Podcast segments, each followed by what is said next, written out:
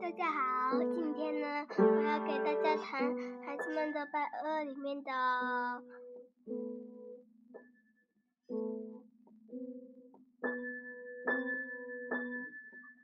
孩子们百恶里面的两首，谢谢大家收听。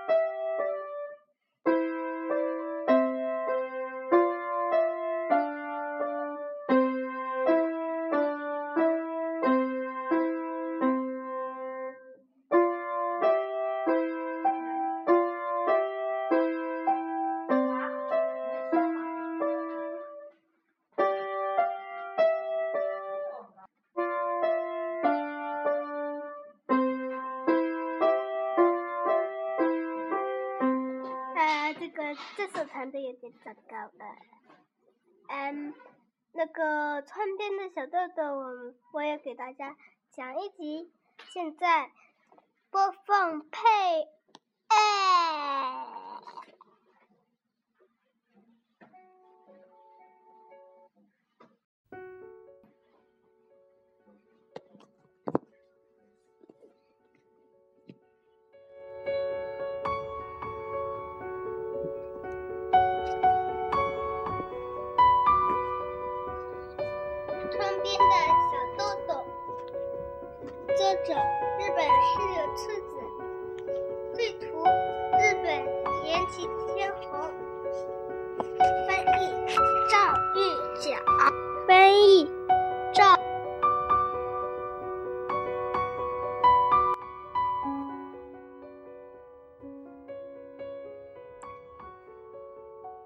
每个人都能在这本书里找到自己阳光灿烂的童年。请将本书献给已逝的小林宗作老师。这本书讲的是一所学校和在那里上学的一个女孩子的真实故事。故事发生在第二次世界大战结束前的东京。今天我们应该是讲到了海的味道，山的味道。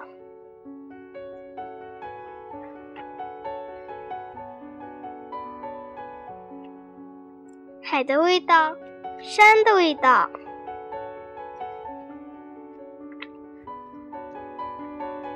哦，是不是海的味道和山的味道？我也不确定，应该是从今天开始上学吧。啊，对，从今天开始上学。昨天校长先生对小豆豆说：“从今天起，你就是这个学校的学生了。”对于小豆豆来说，等待第二天的到来。感觉是那么漫长，真是我从未有过的事。平时的早晨，小豆豆被妈妈拍起来后，多半还要在床上发一会儿呆。可是今天早晨，没得人喊，小豆豆就自己起来，而且穿好了袜子，肩上背上背上了双肩包，等着家人起床。家里人家里最遵守时间的是牧羊犬洛基。他看到小豆豆的反常举动，不禁向小豆豆投来诡异的目光。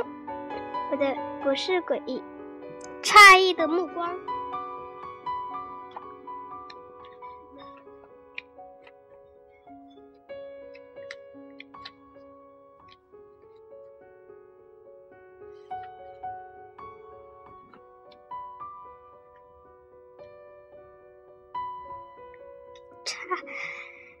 但是他还伸了一个大大的懒腰，就赶紧来紧紧地贴在小豆豆身边，期待着可能会有什么新的开始。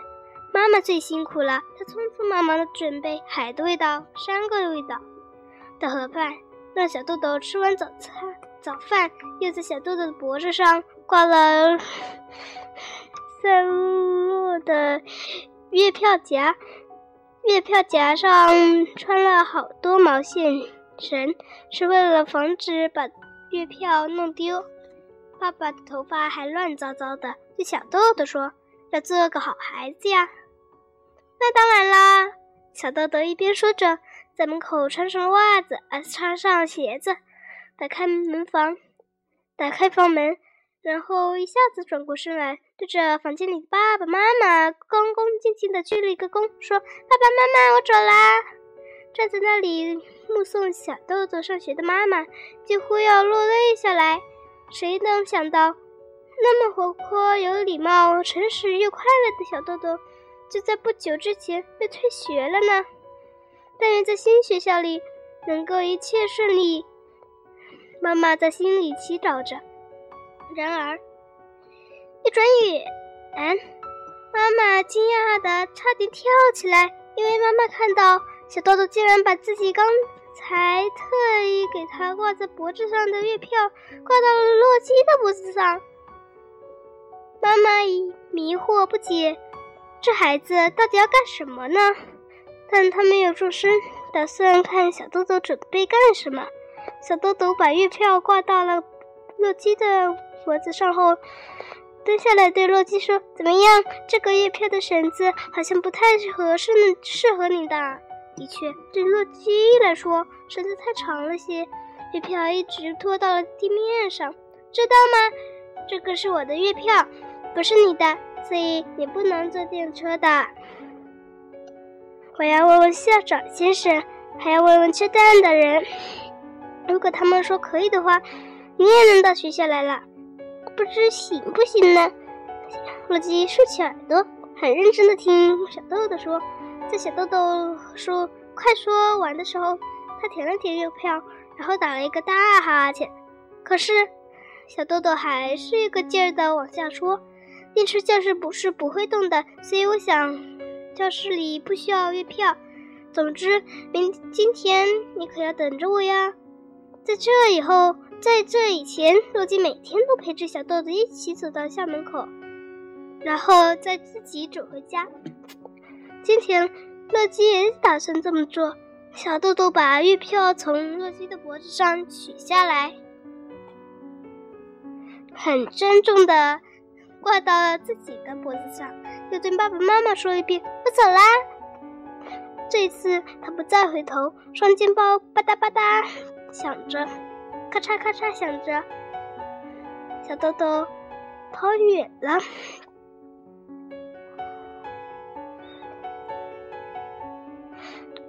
洛基的眼身体耸一耸的，和小豆豆并排跑着。去学校去车站的路和以前去学校的路几乎一样。一路上，许多面熟的猫啊狗啊，还有以前学校的同学。都和小豆豆擦肩而过。每当这时候，小豆豆就想：要不要给他们看看我的月票？他们一定会大吃一惊的吧。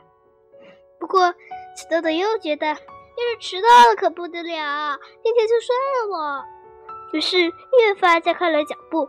到了车站，小豆豆原来都是向左走，今天却向右拐去。可怜的洛基很担心的停住了脚步，东张西望。小豆豆走到了检票口，又转了回来，对一脸迷惑的洛基说：“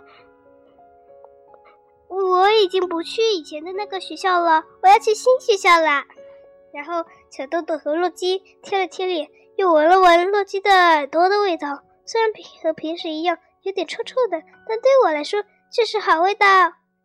这么想着，小豆豆把脸挪开，再见。然后小豆豆给车站的人看了月票，登上了车站的高台阶。洛基小声的叫着，目送小豆豆上了台阶，走远了。今天我就给你们讲到这了，大家晚安啦。